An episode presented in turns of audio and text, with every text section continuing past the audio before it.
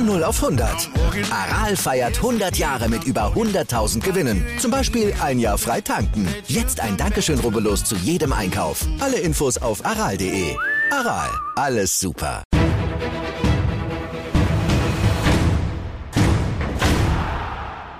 Hallo liebe HörerInnen, herzlich willkommen zur zweiten Folge Flutlicht an im April. Ähm, wir nehmen Anfang des Monats auf. Ostern ist gerade vorbei. Es regnet seit Tagen. Menschen warten auf ihre Impfung. Mal gucken, wo euch die Folge am 21. April erreicht. Ich hoffe jedenfalls, es geht euch soweit gut. Mein Name ist Mara Pfeiffer. Im sozialen Netz findet ihr mich auch als Wortpiratin und wie immer bin ich nicht alleine hier, sondern fernmündlich verbunden mit Luisa Ramsayer. Hallo Luisa, schön, dass du da bist. Hallo Mara, danke für die Einladung. Ja, ähm, Shoutout an dieser Stelle erstmal an Max Jakob Ost vom Rasenfunk. Den werden die meisten von euch sicherlich kennen. Der hat mir freundlicherweise ein Headset ausgeliehen, das ich äh, für diese Folge äh, an Luisa ähm, geschickt habe. Sitzt alles? Es sitzt wunderbar. Vielen Dank auch an der Stelle von mir an Max. Perfekt, dann können wir ja loslegen. Ähm, lass uns doch gerne als erstes mal auf deine aktuelle Arbeit eingehen. Und zwar bist du Bildungsreferentin bei der äh, STEP oder STEP Stiftung, ich weiß gar nicht, wie man es richtig ausspricht, mit Sitz in Freiburg. Erzähl doch gerne mal ein bisschen was über die Stiftung und was da genau deine Aufgaben sind. Genau, STEP Stiftung ist die richtige Aussprache. Mhm. Ja, ähm, ja, also erstmal bin ich dort zuständig für einzelne operative Projekte und für ein Weiterbildungsprogramm. Aber erstmal, was macht die Stiftung überhaupt? Also wir sind äh, ja tätig im Bereich ähm, ja, der sportkulturellen Arbeit und richten uns hauptsächlich an Kinder und Jugendliche. Und im mhm. Grunde geht es in unseren Projekten darum, dass wir über Fußball, also mit Sport im Allgemeinen und Fußball im Speziellen, dann dazu beitragen wollen, gesellschaftlichen Zusammenhalt zu stärken und eine integrative Wirkung eben auch zu entfalten. Okay, ähm, ich fand es ganz spannend. Ich habe mir die Fortbildung auf der Homepage mal ein bisschen angeguckt und ähm, die haben ja immer bestimmte Themenschwerpunkte. Einer ist beispielsweise Sport und Vielfalt. Und so wie ich es verstanden habe, ist der Ansatz ja schon so ein bisschen beidseitig. Ne? Also es geht zum einen darum, warum ist Vielfalt so wichtig und zum anderen eben aber auch darum, wie kann sie erreicht werden. Ich würde jetzt, wenn ich von draußen drauf schaue, erstmal vermuten, dass Menschen Sport im Gegensatz zu anderen gesellschaftlichen Bereichen wahrscheinlich als extrem niederschwellig empfinden. Also erstmal davon ausgehen, dass Vielfalt vielleicht sogar sehr leicht zu erreichen ist. Wo sind dann aber vielleicht trotzdem Barrieren, auf die man erstmal gar nicht kommt? Ja, das ist eine sehr gute Frage und genau der Punkt, äh, an dem wir letztlich ansetzen, weil es eben ja, sag mal, Gruppen mit bestimmten Merkmalen gibt. Das, äh, da spricht man dann ja auch von Intersektionalität ähm, im Fachjargon, die mhm. eben einen schwierigeren Zugang zum organisierten Sport haben. Ähm, das sind in der Hauptsache Mädchen mit Migrationshintergrund. Also da ist die Studienlage sehr eindeutig, dass äh, diese Gruppe einfach einen schwierigeren Zugang zum organisierten Sport hat, ähm, aufgrund von verschiedenen Hürden. Und da setzen wir dann letztlich eben an mit unseren Projekten, unseren Angeboten, dass wir außerschulische Angebote, äh, Sportprogramme anbieten, aber auch äh, außerhalb des organisierten Vereinssports, wo eben genau diese Menschen, unter anderem eben Mädchen mit Migrationshintergrund, ähm, die Möglichkeit bekommen, in einem geschützten Rahmen ähm, dann eben auch Sport zu treiben und Fußball spielen zu können. Um mal nochmal ähm, auf die Themenschwerpunkte zu schauen, ähm, eine weitere Fortbildung äh, lautet äh, Traumaspuren und Körperarbeit. Äh, ich weiß jetzt nicht, wie tief du in den einzelnen Kursinhalten drin bist, weil wir darüber vorher nicht gesprochen haben, aber kannst du vielleicht mal so ein bisschen für uns ausschlüsseln, was Inhalte von so einem Kurs sind und was das so für eine, was der so für eine Zielsetzung hat? Mhm. Genau, also es ist tatsächlich so, dass ich nicht äh, alle Kurse selbst äh, anleite und gerade mhm. für Trauma und Sport haben wir eben ausgebildete Psychologinnen und Psychotherapeutinnen, die diese Kurse dann letztlich als Referentinnen durchführen. Dann gerne auch einen anderen, in dem du tiefer drin bist. Einfach mal so als, als Beispiel, dass man sich ein bisschen was darunter vorstellen kann, wenn man mit dem Thema noch nichts zu tun hatte. Ja, also zum Beispiel Sport und Fremdheit ist äh, ein Bereich, in dem ich sehr tief drin bin, der auch eng zusammenhängt mit äh, Sport und Vielfalt.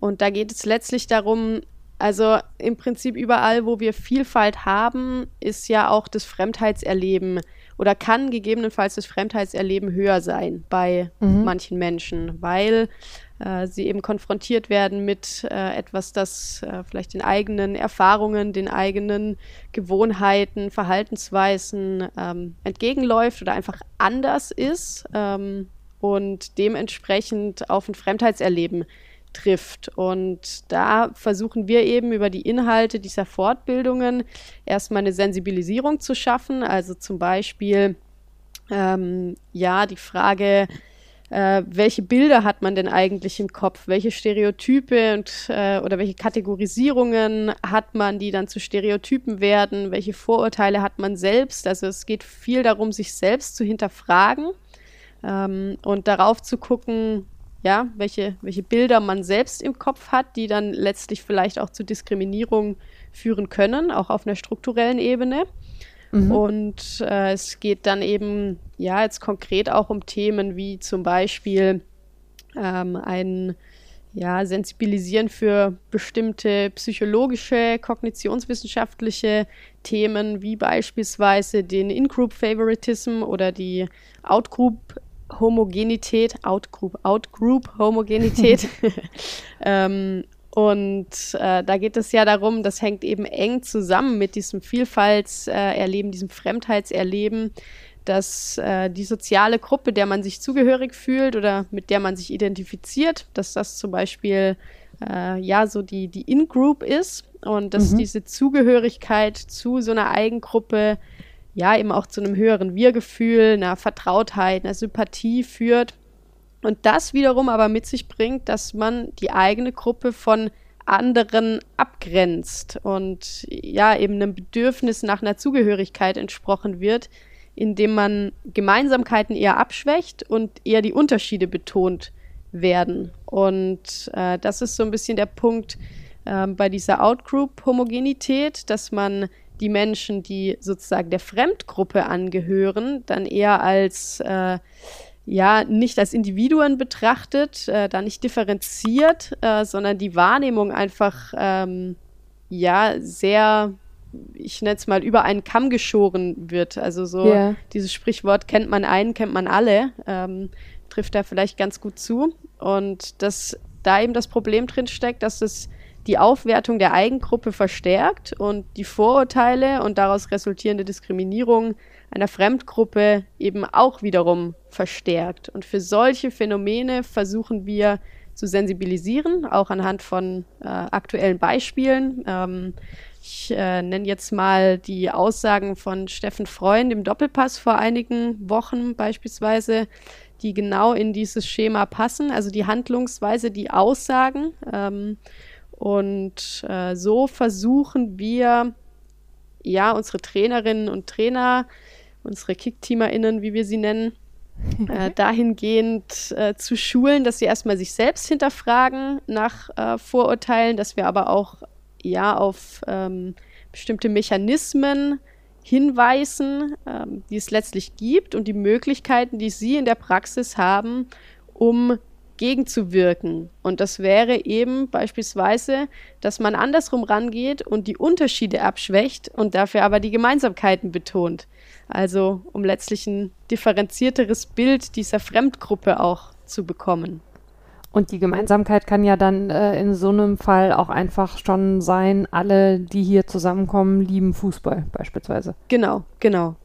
Und ähm, das, also alles sehr nachvollziehbar, was du sagst, aber ja jetzt natürlich auf einem hohen theoretischen Level. Du hast ja gesagt, ähm, es geht äh, viel äh, um die Arbeit mit Kindern und Jugendlichen. Ähm, wie wird das denn dann von euren TrainerInnen äh, für diese Gruppe eben runtergebrochen? Mhm. Genau, also wir versuchen das insgesamt einfach über Spiele und Übungen, die wir a niedrigschwellig gestalten und äh, in die wir aber explizit und implizit ähm, ja, verschiedene Werte einbauen. Also letztlich ist der Kern, wie wir es auf dem Platz umsetzen, die Wertevermittlung. Und äh, ja, dafür kann ich vielleicht auch gleich nochmal Beispiele nennen, wenn es das ist, worauf ja, du hinaus gerne. möchtest. genau, also ja, ein Beispiel wäre, ähm, jeder oder jede aus dem Fußballbereich kennt äh, das, äh, das Spiel Eck. Also bei uns in der Gegend hieß es immer Eck oder Eckle. Ähm, diese Rondos, also im Prinzip einfach ein 4 gegen 2, 5 gegen 2, wie auch immer. Ähm, spielt man meistens zum, zum Aufwärmen ganz häufig. Inzwischen findet es aber auch Eingang in Hauptteile in der Trainingspraxis. Egal. Ähm, da ist es dann meistens ja so, dass äh, der oder diejenige, ähm, der oder die den Ball erobert, dann ins Feld rein muss und äh, die Person, die den Fehler gemacht hat, äh, aus dem Feld raus darf und die Person, die den Fehler gemacht hat, muss rein. Mhm. Ähm, und wir machen jetzt zum Beispiel auf einer impliziten Ebene, weiten wir das ein Stück weit aus, dass wir sagen, okay, die Person, die den Fehler gemacht hat, plus die Person rechts daneben müssen ins Feld, sobald ähm, ein Fehler gemacht wird. Und jetzt kann man natürlich erstmal sagen, hä, das ist ja total ungerecht. Warum? Was hat denn die Person rechts daneben damit zu tun? Die hat ja gar keinen Fehler gemacht. Aber genau das ist letztlich der Punkt, wenn wir beispielsweise den Wert Solidarität oder Hilfsbereitschaft vermitteln wollen. Okay. Und da geht es dann aber darum, das eben auch zu reflektieren. Also letztlich wird von den Kindern und Jugendlichen oder kommt von den Kindern und Jugendlichen natürlich genau das. Hä, das ist ja ungerecht. Warum muss ich denn da jetzt mit ins Feld? Und erst durch ähm, ja eine gezielte Reflexion, gezielte Anleitung ähm, der, der KickteamerInnen dann kann das dann eben zu einem Verständnis führen, warum das denn wichtig ist, dass man auch auf dem Fußballfeld solidarisch ist, weil man letztlich auch im 11 gegen 11 äh, nicht immer selbst den Fehler macht, ähm, mhm. sondern auch da Fehler ausbügeln muss von Mitspielern und Mitspielerinnen und genauso aber eigene Fehler auch wiederum ähm, ja sozusagen von anderen ausgebügelt werden. Also das sind so. Aspekte, ja. Ja, okay. Ähm, jetzt ist das ja vielleicht ein Klischee, aber ich würde jetzt so aus meinem Empfinden heraus sagen, früher, in Anführungszeichen, ähm, lief äh, die Geschichte, wer wird äh, Trainer bei äh, den Kleinen äh, im, im, Fußballverein, irgendwie immer so, dass äh, der Vater oder die Mutter, die sich am Seitenrand nicht schnell genug weggeduckt haben, die haben dann eben in Zukunft äh, da die Einheiten angeleitet. Natürlich hat sich da viel, viel, viel verändert. Ähm, was würdest du denn sagen aus deiner eigenen Erfahrung? Warum ist es so wichtig, dass eben auch für einen Vereinssport oder überhaupt halt für einen Sport auf einer, ich sag mal, privaten Ebene, also die nicht äh, auf einen Leistungssport äh, im, im Endeffekt hinzielt, ähm, dass sich da in der Trainerinnenausbildung so viel getan hat und dass es eben nicht mehr nur noch den Fokus auf das rein Sportliche gibt bei dieser Aufgabe, sondern dass das eben allumfassender mittlerweile betrachtet wird. Mhm.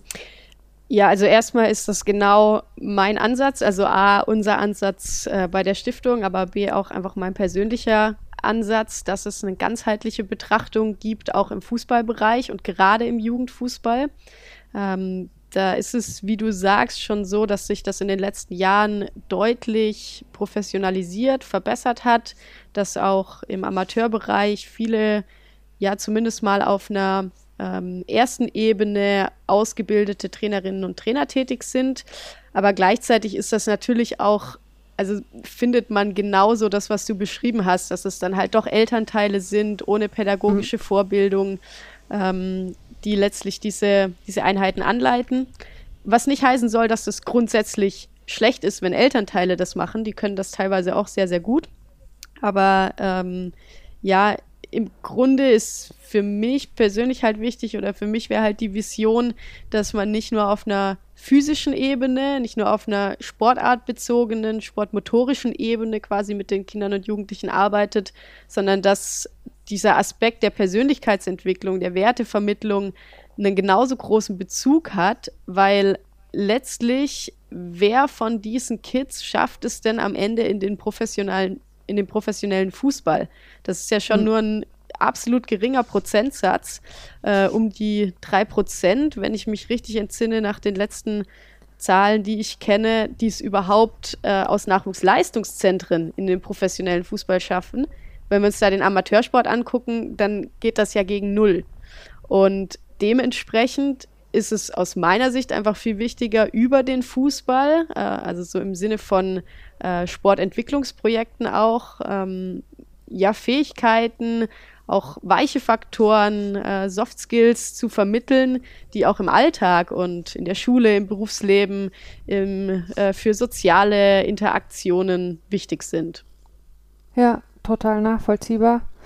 Ähm, du hast ja selbst auch lange Fußball gespielt, bis hoch in die zweite Bundesliga beim FV Löchgau. Ähm, die äh, Frauen haben in der zweiten Bundesliga eine Nord- und eine Südstaffel, ne? Ähm, und du hast in den frühen 2010ern gespielt. Was hast du denn damals für TrainerInnen-Typen erlebt in deiner Zeit noch als Spielerin? Oh, das ist eine sehr spannende Frage, über die ich mir in den letzten äh, Jahren durchaus auch immer wieder Gedanken gemacht habe. ähm, ja, also erstmal genau. Ich habe in meiner Jugend äh, war ich im Leistungssport tätig. Also 2009 bis 2013 war das ähm, und dann eben, wie du sagtest, unter anderem dann in der zweiten Bundesliga. Allerdings hat meine Karriere dann im Prinzip schon aufgehört, bevor sie überhaupt begonnen hatte. Also nachdem ich ein paar Spiele in der zweiten Liga gemacht hatte, habe ich mir das Kreuzband gerissen mit 17 zum ersten Mal und habe dann relativ schnell entschieden, äh, dass das für mich als Spielerin nicht weitergehen wird, dass ich mich eher aufs Studium konzentriere. Ähm, ja, und eher auch auf äh, die Trainerin-Tätigkeit und habe dann in meiner Ausbildung schon auch festgestellt, dass ich teilweise, vor allem in der, in der aktiven Mannschaft dann, durchaus Trainerinnen und Trainer hatten, die auch, ja, so meinen heutigen Wertvorstellungen, auch der Art der Vermittlung, der Art des Coachings auch im Leistungsfußball entsprechen.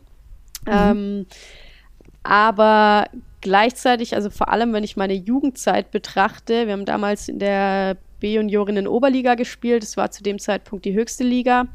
Ähm, da war das im Prinzip so, wie es heute schon auch noch gängig ist, dass halt in der Jugend ehemalige oder noch aktive Spielerinnen aus der ersten Mannschaft äh, diesen Trainer- und Trainerinnenjob übernommen hatten und die aber häufig auch keine Ausbildung hatten im Trainerbereich mhm. und im Prinzip nur über ihre Erfahrung kamen, was auch schon sehr gut war, aber diese Erfahrung war halt häufig nur auf einer rein sportartbezogenen Ebene und das greift meiner Ansicht nach einfach zu kurz.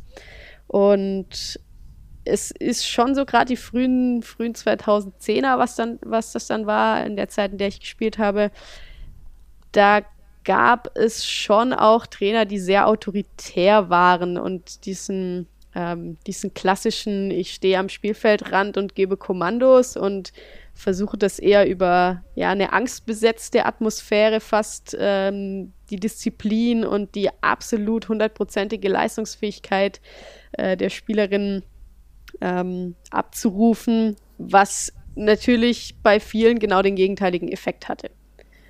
Ich muss bei sowas immer an meinen äh, alten Schwimmtrainer von früher denken, der mal bei einem äh, Training, äh, bei einem Kälteeinbruch in einem dicken Jogginganzug mit einem Schirm auf der Bank neben dem Pool saß äh, und äh, halt äh, angefeuert und irgendwie äh, rumgeplattert, wer jetzt wie irgendwie welche Bahnen noch ziehen soll, während echt so die dicken Eisregentropfen so in, äh, in den, äh, na, ins Wasser reingeflatscht sind. Das ist für mich für immer das Bild von so einem super autoritären Trainertypen, wo man sich fragt, what the hell? Also was soll das bitte irgendwie positiv bewirken bei irgendjemandem, der an einem Sport ja eigentlich ein Interesse hat? Ja, na gut, ähm, aber wieder zurück zum Fußball. Ähm, zum einen mal die Frage, ist dir das schwer gefallen, ähm, mit der Verletzung äh, direkt den Cut zu machen? Also weil es hört sich jetzt äh, im, im Rückblick nach einer sehr schnellen Entscheidung an.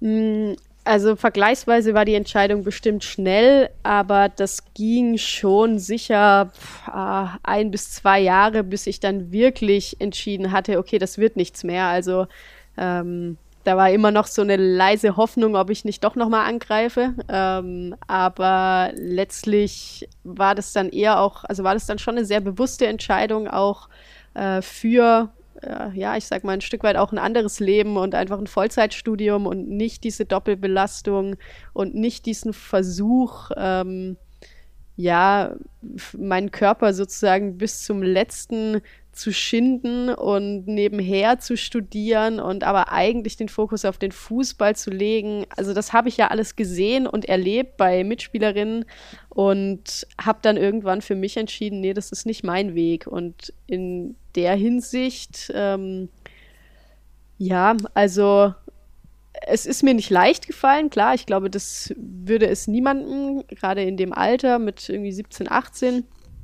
aber rückblickend war es definitiv die richtige Entscheidung und eine sehr gute. Und das ist mir auch relativ schnell damals klar geworden, weshalb mir die Entscheidung dann doch nicht so schwer fiel, wie man es vielleicht annehmen könnte.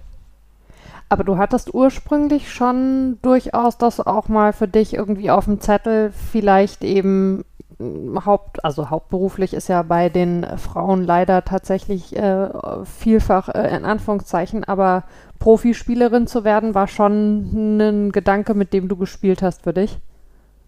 Ja, gut, also das war sicher ein Gedanke, mit dem ich gespielt habe, in den ich aber auch so ein Stück weit reingerutscht bin. Und gleichzeitig muss man dazu sagen, dass also nur weil man jetzt mal ein paar Spiele in der zweiten Bundesliga gemacht hat, man halt auch noch lange nicht Profi wird und äh, ich da auch ganz weit weg war von Spielerinnen in meinem Jahrgang, jetzt zum Beispiel Melanie Leupolz, äh, der ich teilweise ja. in der WFV-Auswahl äh, ganz vereinzelt mal gespielt habe. Also da war ich meilenweit weg und dementsprechend ähm, ja, weiß ich nicht, ob das überhaupt äh, gereicht hätte. Okay. Ähm, wie bist du denn in den Fußball mal reingekommen? War das bei dir auch familiär vorgeprägt oder warst du da die Einzige bei euch in der Familie, die hingestapft ist? Ja, das war überhaupt nicht familiär vor, vorgeprägt, ja. Also ähm, ich habe einen jüngeren Bruder und äh, dementsprechend auch jetzt keine älteren Geschwister, die äh, mir das hätten vorleben können. Und es war eher so ein, ich habe äh, ja 2002 die WM gesehen und habe danach entschieden, ich möchte Fußball spielen. Ähm, und da waren meine Eltern oder zumindest meine Mutter erstmal auch überhaupt nicht begeistert von, hat mhm. das dann aber natürlich auch relativ schnell dann doch unterstützt und ähm, hat mir diese Möglichkeit natürlich gewährt. Und ja, da war ich eben dann acht circa, war dann erst in der, einer Jungsmannschaft und bin dann aber recht schnell zu den Mädchen gewechselt. Und wenn du jetzt sagst, deine Mutter war am Anfang nicht begeistert, deswegen, weil du als Mädchen Fußball gespielt hast oder weil sie generell mit dem Fußball nicht so wirklich was anfangen konnte? Äh, letzteres. Also meine Mutter hat selbst Handball gespielt und äh, hatte auch viel mit Verletzungen zu kämpfen und es war bei ihr eher die äh, so ein bisschen die Sorge, äh, eine Mannschaftssportart mit einem hohen Verletzungsrisiko äh, einzugehen. Also das hatte, glaube ich, nichts mit dem, mit dem Geschlecht zu tun. Ähm, du hast kürzlich mal getwittert, worüber ich sehr lachen musste. Moment, ich äh, lese ab. Mein Körper seit zehn Jahren wie die A5, eine einzige Wanderbaustelle, hat sich aber gelohnt. Immerhin habe ich mal zweite Bundesliga gespielt und richtig viel Geld ver. Wait. ähm, Frage dazu: Hatte ich das Thema Geschlechtergerechtigkeit oder sagen wir eher Geschlechterungerechtigkeit ähm, im Fußball tatsächlich auch zu der Zeit, als du gespielt hast, schon beschäftigt oder ist das eher später aufgekommen? Nee, also äh, das ist, kann ich ganz klar beantworten. Also das ist definitiv später aufgekommen. Und äh, das ist auch was, was mich immer mal wieder ein bisschen beschäftigt, dass es zu der Zeit eben nicht so richtig im Bewussten zugänglich war. Und jetzt rückblickend ja. aber so, äh, ja, so massiv und eindeutig erscheint, welche Ungleichheiten da halt auch, äh, auch waren. Ähm, und das auch, äh, ja, also es bin auch nicht nur ich, das ist schon auch im Austausch mit ehemaligen Spielerinnen äh, und Kolleginnen, äh, denen das ähnlich geht. Aber zu dem Zeitpunkt, als ich gespielt habe, war mir das in keinster Weise bewusst. Ähm, da wollte ich einfach nur Fußball spielen. Da habe ich überhaupt keine Vergleichswerte rangezogen. Ähm, ja, ist ja auf der einen Seite, würde ich jetzt mal, also von außen drauf schauen, sagen, sicherlich auch gut, gerade wenn man als Kind oder als Jugendlicher, als Jugendliche Fußball spielt, ähm, dass da nicht eben schon eine Beschäftigung mit, was kann ich damit eigentlich später verdienen, irgendwie äh, im Vordergrund steht, sondern dass man eben einfach die Lust am Spiel hat. Ähm, andererseits würde ich jetzt schon sagen, gibt es an einem gewissen Punkt ja fast auch sowas wie, ich weiß nicht, eine, eine Verantwortung von einem Fußballumfeld, eben darüber aufzuklären, wie geht es eigentlich irgendwie weiter. Und was würdest du sagen? Ich meine, wenn, wenn früher das Bewusstsein einsetzt oder wenn insgesamt das Bewusstsein intensiver wird für den Gap, den es da eben gibt äh, bei den Frauen und den Männern, meinst du, dass sich dann auch noch mehr entwickeln würde oder dass sich generell vielleicht auch in den letzten Jahren mehr entwickelt hat, dadurch, dass Frauen das mehr zum Thema machen, dass sie es so halt nicht mehr hinnehmen wollen mit den Ungerechtigkeiten im Fußball? Hm, also, ich glaube, das setzt auf verschiedenen Ebenen an. Also du sprichst den Gap an, also jetzt zum einen zwischen Frauen- und Männerfußball. Ähm, ich muss dazu ehrlich gesagt gestehen, dass ich mich in den letzten Jahren nicht mehr wirklich mit dem Frauenfußball auseinandergesetzt habe, ähm, also jetzt spezifisch. Äh, klar, mit den Ungleichheiten definitiv. Ich habe auch viel gelesen, aber ähm, ich war so ein Stück weit auch einfach froh, dass ich jetzt mal aus diesem ganzen Fußballzirkus, sage ich mal, einfach mal raus war und ähm, bin das auch weiterhin. Ähm, es geht mir aber eher um das um den Punkt, den du ansprichst, nämlich die Verantwortung des Umfelds, nämlich von Trainerinnen und Trainern, von äh, auch Eltern, äh, allen, die da beteiligt sind. Und das ist, glaube ich, nicht nur im Frauenfußball oder da spielt nicht nur der Gap zwischen Frauen- und Männerfußball eine Rolle, sondern ja auch das, was wir zu Beginn schon hatten, die Frage, wie viele schaffen es denn eigentlich auch aus den Nachwuchsleistungszentren ähm, überhaupt in den professionellen Fußball, äh, ja. dass auch dort teilweise meiner Ansicht nach nicht der Verantwortung nachgekommen wird, da allumfassend aufzuklären, ähm, sondern dass den Kindern, den Jugendlichen und auch den Eltern einfach eine, ähm, eine sehr tolle Zukunft prophezeit ähm, wird, und aber außer Acht gelassen wird, wie hoch die Wahrscheinlichkeit denn eigentlich tatsächlich ist, das zu erreichen. Und jetzt kann man natürlich einerseits sagen, das ist ja total schön, dass da Menschen, auch junge Menschen, ihrem Traum nacheifern ähm, und ja, diese, diese minimale Chance eben wahrnehmen möchten. Auf der anderen Seite fehlt da für mich so ein bisschen die realistische Einschätzung von Seiten des Umfeldes, weil dadurch ja auch Hoffnungen zunichte gemacht werden, teilweise bei Kindern und Jugendlichen, ähm, die sehr, sehr groß sind und die auch einen sehr großen Einfluss haben können, dann im späten Jugendalter vielleicht, die dadurch so ein bisschen abgefedert hätten werden können. Ja, ich weiß, was du meinst. Ähm, Gerade das Thema Nachwuchsleistungszentren ist ja zuletzt auch so ein bisschen mehr in den Fokus geraten ähm, nach den ähm, Vorfällen oder nach den Vorwürfen gegen Trainer am äh, Campus des FC Bayern. Ne? Ähm, und da gab es, äh, ich glaube, das war der, der, ähm, der WDR Sport Insight Podcast, die sich dann auch so ein bisschen insgesamt damit beschäftigt haben, wie geht es eigentlich an den NLZs zu wie sind da irgendwie die Vertragsverhältnisse auch von TrainerInnen, gibt es, glaube ich, sehr, sehr große Unterschiede in dem, wie Verantwortung da gelebt und, ähm, und wahrgenommen wird an den verschiedenen Standorten. Ähm, Du hast gerade den Fußballzirkus angesprochen, finde ich ganz passend, äh, dem du äh, einerseits äh, im, im, aktiven Bereich ja ein bisschen den Rücken zugedreht hast. Äh, auf der anderen Seite bist du im Business selber ja schon auch ein Stück geblieben. Äh, du warst, wenn ich das richtig äh, zusammengesetzt habe, ähm, zunächst Lehrbeauftragte ne, für einen Fußballaufbaukurs an der Uni Freiburg. Warst dann Co-Trainerin der U15-Juniorin des SC Freiburg. Du hast den UEFA B-Level-Trainerinnenschein und bist DFB-Stützpunkttrainerin. Wie würdest du denn so insgesamt deine Beziehung zu dem Sport gerade beschreiben? Also wo sind die Ambivalenzen? Wo fühlst du dich ihm nah und wo ist auch eher vielleicht eine Distanz momentan da?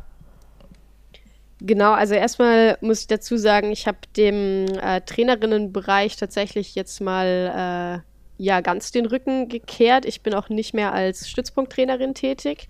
Ah, okay. Und ähm, ja, habe da sehr vielfältige, unterschiedliche Erfahrungen auch machen dürfen in den letzten Jahren im, äh, im Trainer-Trainerinnenbereich und äh, bin, da auch, bin da auch sehr froh drum. habe aber für mich einfach festgestellt, dass was mir im Prinzip auch schon mit 17, 18 als Spielerin klar wurde, ja, dass der Leistungsfußball an sich einfach einen für mich zu engen Fokus äh, setzt auf die sportartbezogene Leistung. Und ja. ähm, das ist einfach äh, ja ein Aspekt, von dem ich mich äh, ja aktuell auch völlig äh, distanziere und auch mit einem sehr guten Gefühl distanziere. Ähm, was aber der Fußball für mich eben ja sehr oder den Fußball für mich sehr spannend macht, ist genau dieser Aspekt, äh, in dem ich eben auch mit meiner Arbeit zu tun habe, nämlich äh, im Prinzip Sport for Development. Also was kann der Fußball eigentlich leisten, um gerade Zielgruppen äh, aus beispielsweise sozioökonomisch benachteiligten Lebenswelten ähm, zu erreichen, um einen integrativen oder den integrativen Charakter, diese integrative Wirkung, die dem Fußball ja auch immer zugeschrieben wird, ähm, ja wirklich zu entfalten. Und das ist gerade eher meine Idee von Fußball. Also nicht den Fußball selbst in den Mittelpunkt zu stellen, sondern den Fußball als Mittel zum Zweck zu sehen, um Prozesse im Bereich der persönlichen, sozialen Kompetenzentwicklung, im Bildungsbereich, ähm, im sozialen Lernen anzustoßen. Damit stößt du ja ganz viele Themen an, die durchaus aktuell auch rund um den Fußball gesamtgesellschaftlich diskutiert werden. Also gerade wenn es jetzt auch so um Themen wie Diversität geht, wenn man schaut, die neue ähm, Anlaufstelle für sexuelle und geschlechtliche Vielfalt beim DFB, wo auch schon dann immer das Thema aufgemacht wird, man muss also sehr viel weiter unten mit Entwicklungen anfangen. Viel weiter unten bedeutet sehr häufig auch einen Fokus eben genau auf die Trainerinnenausbildung zu legen, weil das die Menschen sind, die eben intensiv mit den SportlerInnen dann wiederum zu tun haben und die die mitprägen. Du hast ja jetzt die Ausbildung zur Trainerin selber auch gemacht was und warst, wenn ich das richtig habe, äh, auch als äh, Ausbilderin beim Südbadischen Fußballverband eine Zeit lang. Ne? Was würdest du denn sagen, jetzt auch durch das, was du in der Stiftung mittlerweile dir so angeeignet hast, wo sind denn Defizite in Trainerinnenausbildung? Also was sind denn Punkte, die da noch viel stärker betont werden müssten?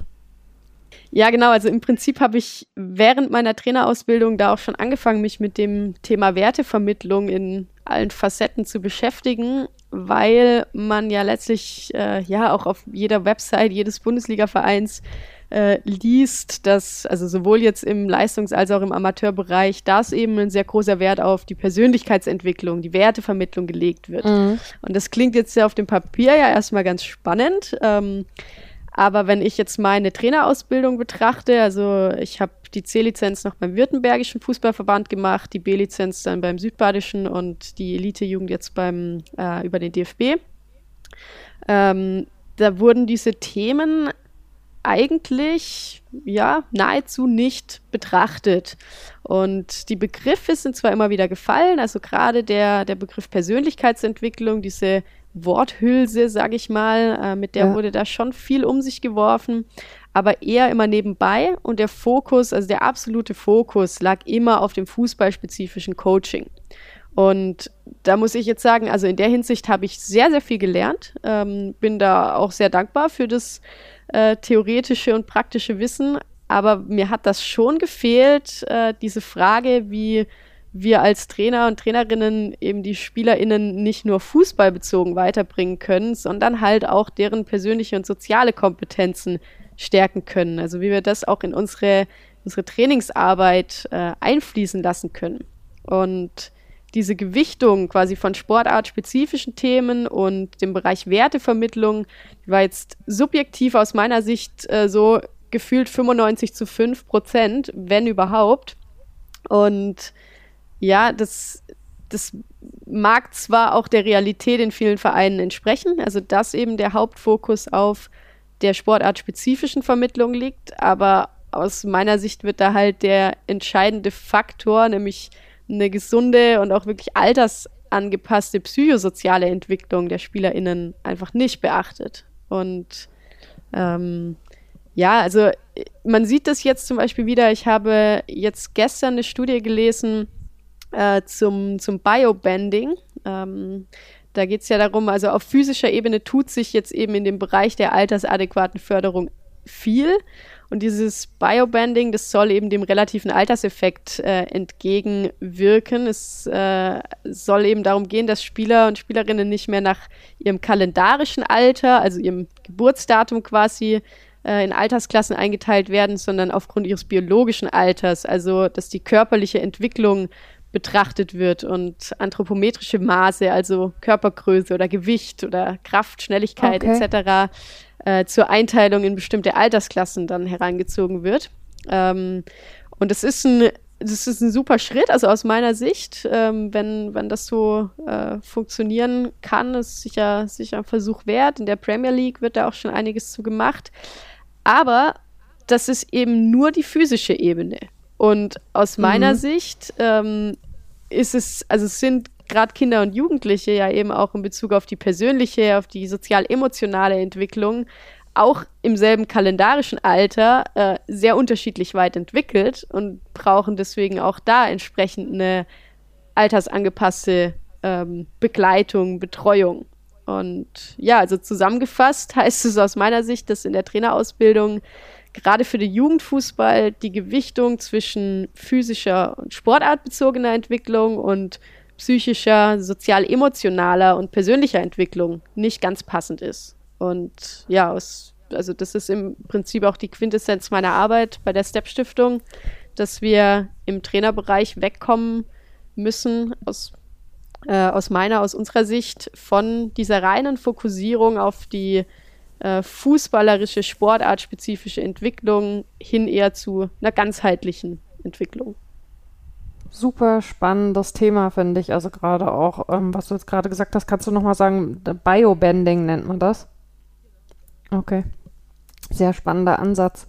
Ähm, du hast ja in Freiburg studiert, ne? Bildungsmanagement, Kognitionswissenschaften und Sportwissenschaften. Ähm, was würdest du denn rückblickend sagen, wie hat sich das bei dir tatsächlich entwickelt, dass du beim Sport irgendwann angefangen hast, eben alle Ebenen über die reine Bewegung hinaus mitzudenken oder über den Wettkampf hinaus? Hm. Ja, ich glaube, das hat unterbewusst schon als Spielerin angefangen. Ähm, aber eben, ja, wie ich es vorhin schon gesagt habe, eben nie auf dieser bewusst zugänglichen Ebene. Aber gespürt, dass mir da was gefehlt hat, auch in der äh, dass ich es auch immer wieder als sehr einengend empfunden habe, die Art äh, des Coachings, die Art der äh, Werte, die in den Vordergrund gerückt wurden, also zum Beispiel Disziplin und absolute hundertprozentige Leistungsfähigkeit, das äh, immer über die Grenzen gehen wollen und müssen, dass eben solche Werte immer im Vordergrund standen und dadurch aber aus meiner Sicht auch in einem Gefühl einfach einige Werte äh, die gerade auf einer sozialen, auf einer äh, persönlichen Ebene auch eine Rolle gespielt äh, haben oder hätten in diesem Alter zu kurz kamen. Und ähm, im Prinzip ist es ja dann schon mit der Entscheidung, mich als Spielerin auch vom Fußball wirklich komplett abzuwenden und mich einem Studium zuzuwenden, das erstmal nichts mit Sport zu tun hatte, ähm, das war schon eine Entscheidung in diese Richtung, ja, einfach meinen Horizont noch mal ein Stück weit zu erweitern, äh, mich nicht in diesem System Sport, Fußball ähm, nur darin zu sehen, sondern auch andere Aspekte zu betrachten. Und ja, jetzt hat das natürlich auch durch die mediale Präsenz äh, dieses, ja, dieser verschiedenen Themen, also sei es Geschlechtergerechtigkeit, sei es äh, Integration, äh, sei es Rassismus, ähm, die ja in den letzten Jahren auch äh, zu Recht einen großen Stellenwert in der, äh, in der öffentlichen, im öffentlichen Diskurs auch eingenommen haben. Das war dann schon jetzt der, der Auslöser oder ein Prozess, in dem ja ich versucht habe, mehr und mehr die verschiedenen Themen auch mit dem Sport zu verknüpfen. Okay, auch das sehr spannend, finde ich. Ähm, ich habe gesehen, du hattest äh, zwischendurch, hast du auch mal eine Zeit lang für die Badische Zeitung geschrieben. Ne? War das noch im Studium oder war das schon danach? Äh, das war während des Studiums. Ich habe dort mal ein Praktikum gemacht und dann anschließend äh, war ich so ein bisschen als äh, freie Mitarbeiterin dort tätig. Aber das habe ich dann auch recht schnell aufgegeben, weil ich dann äh, ja durch die Doppelbelastung, ich habe dann doppelt studiert, habe Sport dann angefangen, während ich noch in meinem ersten Studium steckte, äh, konnte ich das dann nicht mehr weitermachen. Und hast du da auch über Sport geschrieben tatsächlich oder so über lokale Themen? Nee, da habe ich über Sport geschrieben. Also das war dann hauptsächlich auch im Amateursport. Also da habe ich dann an den Wochenenden verschiedene Sportplätze in der Kreisliga bis zur Verbandsliga abgeklappert und habe im Prinzip Spielberichte äh, verfasst. Weil was ich nämlich auch ganz spannend finde, ist, dass du ja, ähm, also zum einen, ähm, ich nehme dich auf äh, Twitter, wo wir uns ja auch äh, zuerst über den Weg gelaufen sind, tatsächlich als eine total ähm, intensive, aber vor allen Dingen auch kluge Netzwerkerin statt. Also Netzwerken äh, ist ja äh, so ein bisschen ein ambivalenter Begriff, finde ich. Auf der einen Seite, das ist so ein bisschen so ein Unwort geworden für so total Inhaltsleere. Wir müssen mal alle zusammen irgendwo rumstehen äh, und Networking dran pinnen als Begriff äh, Veranstaltung. Und zum anderen gibt es ja eben aber auch eine, ja, eine sehr wie ich finde, kluge und sinnige Art und Weise, sich zu verbinden und wie sie auch durchaus äh, in Teilen von so einer Fußballbubble eben äh, auch in den sozialen Netzwerken stattfindet. Und das beobachte ich bei dir eben auch. Und äh, daraus haben sich ja viele Kontakte ergeben. Unter anderem äh, bist du auch äh, ein bisschen äh, rangerückt an die äh, Mirsan Roth-Leute ähm, und äh, schreibst seit einer Weile tatsächlich auch für die. Ne? Wie ist das dazu gekommen und was reizt dich daran? Ist das quasi so eine Wiederaufnahme der Geschichte von früher oder ist das davon ganz unabhängig? Ja, also erstmal muss ich an der Stelle auch einen großen Dank an den Justin Kraft aussprechen, der ja auch schon bei dir äh, zu Gast war als, mhm. äh, als Podcaster. Ähm, ja, über den ist das zustande gekommen. Also ich bin ja selbst, äh, ja, würde mich jetzt nicht äh, so wahnsinnig emotional verbunden zu einem bestimmten Verein sehen, ähm, aber ich schaue eben sehr, sehr gerne guten Fußball und bin halt auch sehr interessiert an der an der taktischen Ebene, ähm, deswegen ja auch die, die Trainerausbildungen.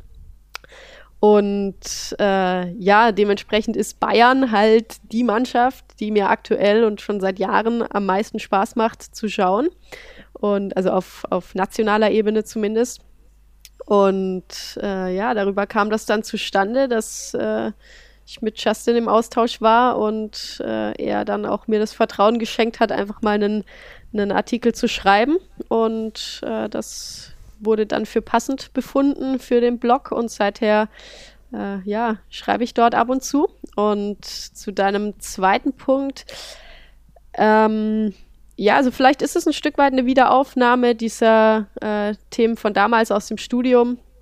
Ähm, aber im Prinzip ist es einfach auch eine andere Herangehensweise an den Sport. Also wie du schon sagtest, habe ich mich auch sehr bewusst äh, von der äh, von der aktiven Seite des Fußballs äh, erstmal distanziert. Äh, ich bin weder als Spielerin noch als Trainerin ähm, aktiv im Moment und äh, schaue jetzt eher so ein Stück weit von außen ähm, auf die Bubble drauf, anstatt in der Bubble drin zu sein. So könnte man es vielleicht beschreiben. Und ähm, ja, das sind dann eben genau die zwei Aspekte, also Spielberichte, taktische, äh, auf taktischer Ebene quasi äh, Spiele zu analysieren, zu beleuchten und eben der Ansatz äh, der Sportentwicklung, ähm, die ich jetzt über meine verschiedenen äh, Themengebiete, also zum einen meine Arbeit, zum anderen eben die äh, Tätigkeit für Mirsan Roth da verbinde.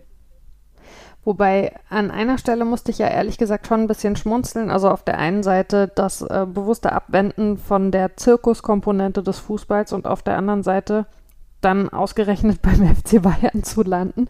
Ähm, das heißt aber, also schaffst du das für dich, dich rein mit dem Sport zu beschäftigen und den Verein rundherum auszublenden? Weil mit deinem Hintergrund klingt es ja zumindest so, als wäre das irgendwie ein bisschen Voraussetzung. Also im Moment schaffe ich das ganz gut.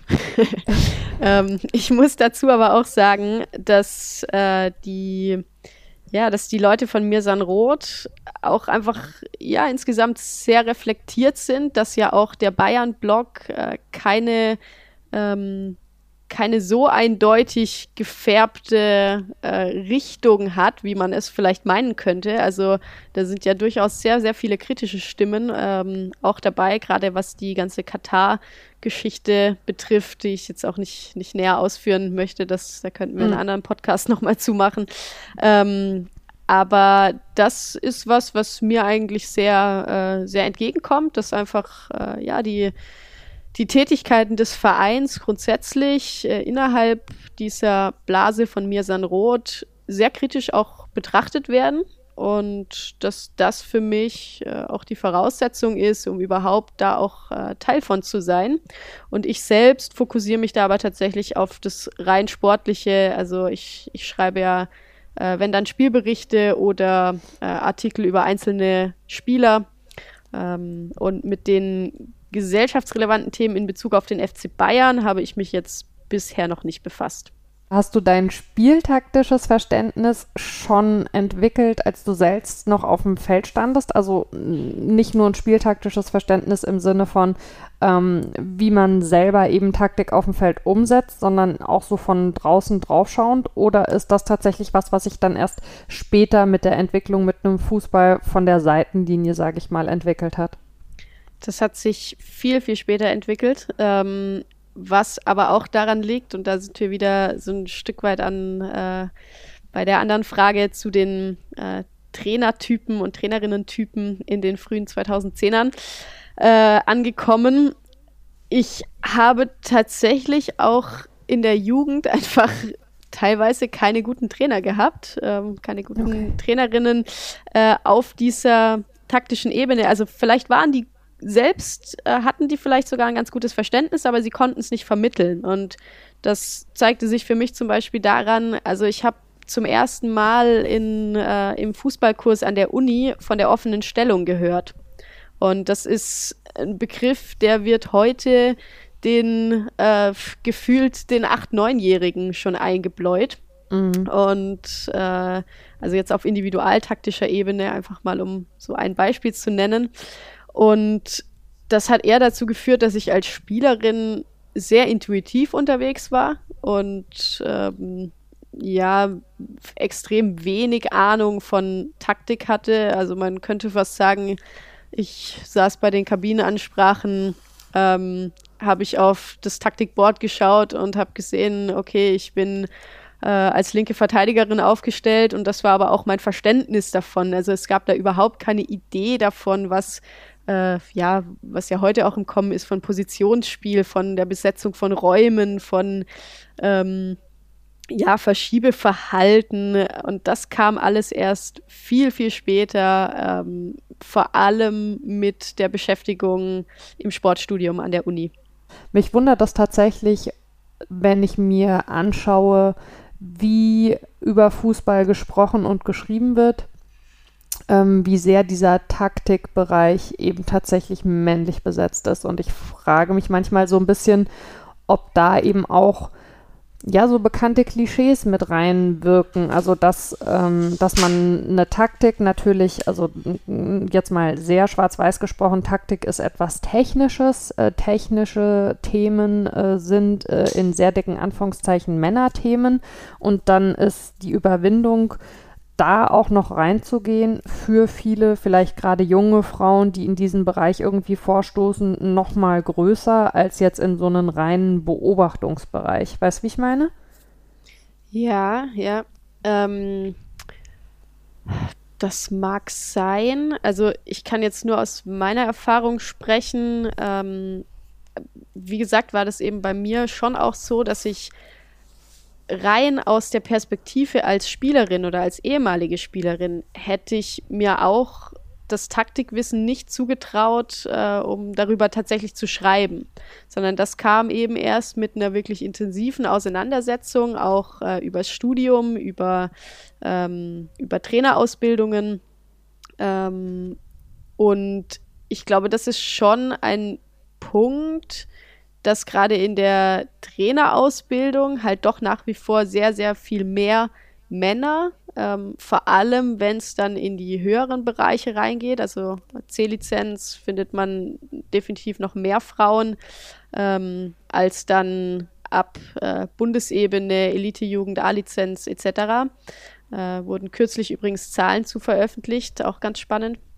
Äh, kann mhm. ich gleich noch mal was zu sagen. Aber dass eben dieser Bereich auch nach wie vor stärker von Männern besetzt ist und dementsprechend da auch äh, ja der Wissensvorsprung oder das, das Wissen aus diesem Bereich dann eben auch noch häufiger bei Männern liegt. Ich weiß es nicht. Also äh, ich kann nur von mir sprechen, dass das bei mir halt tatsächlich erst auch durch die Auseinandersetzung im Sportstudium und über die Trainerausbildung kam. Ähm, ich möchte da den Leuten nicht absprechen. Also man kann sich taktisches Wissen garantiert auch auf einer anderen, äh, über andere Quellen aneignen. Bei mir war das eben so und deswegen wäre das vielleicht eine von vielen möglichen ähm, ja, Ursachen für das, was du ansprichst. Ja, ich glaube, es ist so wie bei vielen von diesen Themen, dass die Gründe eben sehr, sehr vielschichtig sind. Also was aus meiner Beobachtung schon auch mit eine Rolle spielt, ist äh, die Frage, mit was für einer Selbstverständlichkeit gehst du mit einem bestimmten Wissensstand an die Öffentlichkeit. Und also in meiner Wahrnehmung zumindest ist es so, dass da der Fußball nach wie vor als sehr männlich wahrgenommen wird, viele Frauen das Gefühl haben, sie müssen besonders viel in einem bestimmten Bereich wissen, um quasi sich überhaupt den Raum zu nehmen und Themen anzusprechen, wo vielleicht äh, irgendwie äh, umgekehrt auch da, das ist jetzt natürlich sehr klischeehaft runtergebrochen, aber wo eben vielleicht umgekehrt ein Mann, nachdem er drei Fußballspiele geguckt hat, sagt, okay, äh, ich kann mich äh, da gerne zu äußern, ich bin jetzt irgendwie Experte.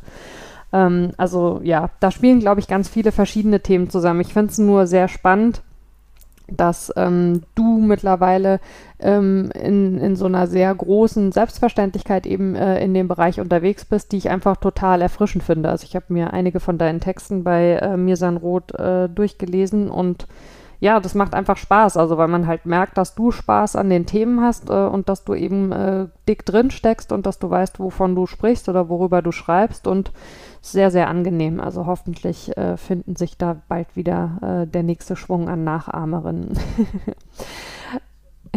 Gerne. Ähm, Nochmal zurück äh, zum Thema Netzwerke und äh, Twitter. Du hast ähm, bei dir auf dem Profil, äh, man kann ja bei Twitter einen Tweet pinnen, also der nicht äh, so wegrauscht, sondern der immer äh, so der erste ist, den Leute sehen, wenn sie auf dem Profil tatsächlich mal gehen. Und da hast du das äh, Zitat äh, von Marcelo Bielsa gepinnt, äh, There should be a punishment for those who ignore the beauty of the game to achieve victory. Also es sollte eine Strafe geben für ähm, Menschen, die die Schönheit des Spiels äh, zugunsten äh, eines Sieges ignorieren. Ähm, ist das so ein bisschen eine Zusammenfassung äh, davon, wie du auf Fußball schaust? ähm, auf Fußball, also auf das Spiel an sich, ja. Also da da kommt natürlich auch noch voll zu kurz diese Bereiche, die ich vorhin angesprochen hatte, mhm. Persönlichkeitsentwicklung, sozial-emotionale Entwicklung etc. Ähm, aber wie ich auf das Spiel selbst schaue, das trifft es einfach sehr, sehr gut. Natürlich muss ich dazu sagen, dass äh, ich natürlich nicht dafür bin, dass es da tatsächlich eine Strafe gibt. Das ist natürlich ein sehr, ähm, ein etwas. Punktabzug. Genau, ein etwas ironisches äh, Zitat auch ein Stück weit ist. Ähm, aber das, das trifft sehr gut. Also ich, äh, ich mag es einfach, ich, ich liebe guten Fußball in dem Sinne, vor allem wie er heute ja auch von Bayern teilweise äh, inzwischen wieder gespielt wird mit äh, vielen Rotationen, mit äh, Positionsspiel, mit viel Ballbesitz, ähm, mit einem Offensivdrang.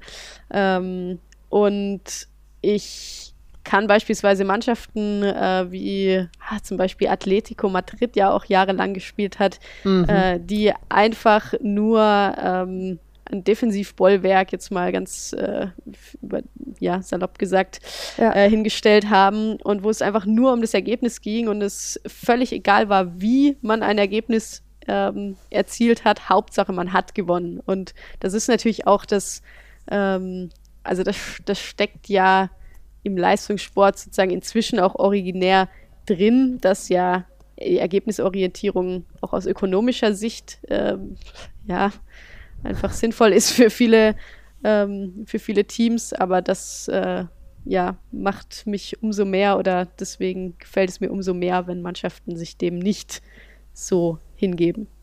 Vielleicht sollte man einfach anfangen, im, ich sag mal, oberen Tabellendrittel vielleicht zusätzlich zu den sportlich erreichten Punkten noch sowas wie Haltungsnoten zu vergeben.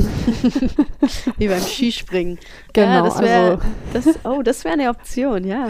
Ne, also ich glaube, so im Abstiegskampf äh, bringt das gar nichts, aber also wenn man äh, so die Mannschaften, die um die europäischen Plätze mitspielen, äh, die können pro Spieltag äh, sich noch einen Punkt äh, über besonders schönes Spiel dazu verdienen. Das würde, glaube ich, äh, uns allen, die wir uns das regelmäßig äh, reinziehen, Wochenende für Wochenende, wirklich äh, die Lebensqualität erhöhen. Absolut, zumal du als Mainz-Fan äh, ja aktuell auch nicht den leichtesten Stand hast, wenn du dir die Spiele am Wochenende anschaust, oder? Ach ja, aber ähm, also ich bin da ja äh, auch schnell begeisterungsfähig, wenn es Verbesserungen gibt. Und also das, was äh, in den Monaten seit Weihnachten passiert ist, äh, das äh, ist schon also so viel. Ähm, ja, also ich sag's mal so, jemand, äh, der die Spiele nicht äh, seit Jahren anguckt, der schaut vielleicht auch jetzt drauf und sagt, um Gottes Willen, was passiert denn da? Aber wenn man sich die Spiele halt eben seit Jahren anschaut, äh, dann sieht man in dem, was in den letzten Monaten passiert ist, eine sehr deutliche Entwicklung und Verbesserung gegenüber dem, was ich sag mal in weiten Teilen von 2020 passiert ist. Und insofern stimmt mich das schon optimistisch, zumal man ja dann, wenn der Klassenhalt hoffentlich gelingen sollte, die Möglichkeit hat, ähm, eben tatsächlich mit Bo Svensson als Trainer jetzt auch ja wieder zu so einer fußballerischen Identität irgendwie komplett zurückzukehren. Das ist ein Thema, was mich vielleicht durch die Tabellenregionen, in denen ich in der Regel äh, als Beobachterin unterwegs bin, aber was mich tatsächlich reizt. Also ich mag es, wenn man erkennt, wer da spielt und was die Werte von einem Club sind. Ja, ja. Und dann hast du natürlich, genau, und dann hast du natürlich in den unteren Tabellenregionen und je nachdem, wie du finanziell irgendwie aufgestellt bist, andere Mittel, einfach weil du auch andere Möglichkeiten hast, Spieler zu äh, holen und so weiter. Aber ähm, genau, also auch, äh, auch in einem, in einem unteren, äh, auch in unteren Tabellenregionen kannst du, glaube ich, sowas wie eine spielerische Identität entwickeln. Und äh, da geht Mainz 05 äh, aktuell gerade definitiv wieder hin zurück. Deswegen kann ich mir das mit einem leichten Herzen angucken, tatsächlich. Ja, das ist doch schön. Genau. Macht meinen äh, Job auch angenehmer.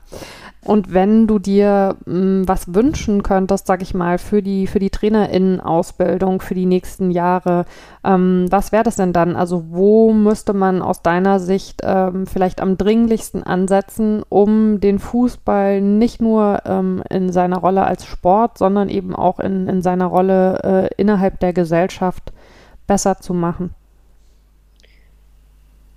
Ich würde mir auf jeden Fall ein grundsätzliches Umdenken wünschen, das ähm, ja vom im Prinzip vom Mensch aus denkt. Also vor allem äh, was, was Kinder und Jugendliche eben betrifft, dass äh, man die, die Personen, die handelnden Personen, die Spielerinnen und Spieler, äh, dass man die in den Vordergrund rückt dessen, was man tut. Und ähm, das wiederum bringt mit sich, dass ich den Wunsch hätte, dass jeder Trainer und jede Trainerin sich mal wirklich bewusst über seine oder ihre Werte ähm, ja, Gedanken macht, reflektiert und äh, ja, also stelle ich zum Beispiel Ehrgeiz und Leistung in den Vordergrund oder Loyalität und Disziplin oder Glaubwürdigkeit und Vertrauen oder keine Ahnung, äh, Kreativität, äh, Fairness, Kooperation und was bedeuten eigentlich diese Werte für mich? Und erst wenn ich weiß, was sie für mich bedeuten, habe ich ja auch eine Chance, sie wirklich vorzuleben ähm, und letztlich auch zu vermitteln, ob jetzt explizit oder implizit. Ja, ich frage mich immer, also ich finde das alles äh, total gut, was du erzählst und super spannend. Ich frage mich, inwieweit es tatsächlich gelingen kann, das im Leistungssport zu implementieren. Also ich fände es aus ganz vielen der Gründe, die du auch schon genannt hast, also gerade die Frage, wie viele schaffen es tatsächlich äh, und äh, muss man dann den Fokus nicht eben äh, breiter aufstellen, absolut wünschenswert. Ich habe ehrlich gesagt meine Zweifel, wenn man schaut, wie äh, ökonomisiert der Sport an vielen Stellen funktioniert, dass, mh, mm, ich sag mal, breit äh, über die Verbände und Vereine hinweg sich diese Erkenntnis durchsetzt, dass man, dass man diese Veränderungen ähm, tatsächlich anstreben sollte. Wie geht dir das da? Wie, wie optimistisch bist du selbst? Ja, also ich sehe natürlich die gleichen Punkte wie du ähm, und äh, glaube auch, dass es, wenn dann äh, ja einen großen Vorreiter braucht, einen großen Vorreiterverein beispielsweise. Ähm, aber ich glaube eben, und das ist das, was wir bei der Stiftung ja auch tun und, und über unsere Fortbildungen ähm, ja auch vermitteln wollen. Äh, da gibt es auch andere Anbieter, zum Beispiel die Kollegen und Kolleginnen von Home of Goals aus dem Raum Stuttgart, die sich diesem Thema angenommen haben, dass es eben nicht unbedingt einen expliziten Raum für diese Themen braucht, sondern dass man Wertevermittlung auch in die Trainingsgestaltung mit einbinden kann, ohne dass jetzt äh, die sportartspezifische Vermittlung ähm, zu kurz kommt. Mhm. Weil das ist ja häufig die Angst dann der, der Vereine oder der Trainer und Trainerinnen, dass sie dann sagen, naja, aber äh, wir haben doch gar keine Zeit, um noch solche Themen mit einzubringen und äh, wir müssen doch auf dem Platz uns fokussieren auf das, was Relevanz hat, nämlich das nächste Spiel, dass die Spielerinnen und Spieler technisch und taktisch versierter werden, ähm, dass wir uns vorbereiten auf den nächsten Gegner.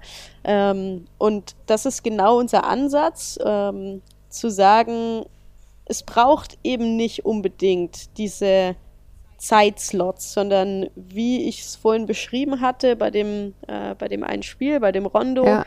kann man in verschiedene Spiele und Übungen, die man sowieso durchführt, einfach, ja, sowohl explizit als auch implizit äh, noch andere Werte verpacken. Und dann geht es eben nur um die, um die Frage, wie kann ich das auch entsprechend reflektieren? Und das ist dann wieder die Aufgabe des Trainers oder der Trainerin. Ja, sehr wahr gesprochen, liebe Luisa. Ich danke dir für die spannenden Einblicke in deine Arbeit äh, und äh, darin, ähm, wie du ähm, äh, Fußball- und äh, Trainerinnenausbildung siehst. Äh, das hat großen Spaß gemacht. Äh, ich hoffe und gehe fest davon aus, äh, dass nicht nur ich, sondern auch die HörerInnen sehr viel Neues gelernt haben. Danke, dass du dir die Zeit für mich und für uns genommen hast. Vielen Dank. Ja, und äh, apropos HörerInnen, äh, ihr da draußen, vielen Dank für euer äh, andauerndes äh, Interesse an diesem Podcast. Ähm, ich freue mich wie immer sehr ähm, über Rückmeldungen, äh, gerne auch GästInnenwünsche per Mail an wortpiratin.marapfeifer.de. Äh, wenn euch der Podcast gefällt, hinterlasst gerne Sterne und positive Bewertungen auf der Plattform eures Vertrauens. Das hilft mir und dem Podcast auf jeden Fall. Und ansonsten gilt in diesen Zeiten weiterhin ganz besonders, passt auf euch und aufeinander auf. Bis in zwei Wochen. Ciao.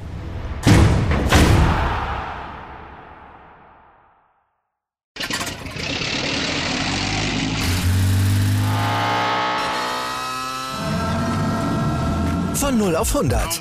Aral feiert 100 Jahre mit über 100.000 Gewinnen. Zum Beispiel ein Jahr frei tanken. Jetzt ein Dankeschön, rubbellos zu jedem Einkauf. Alle Infos auf aral.de.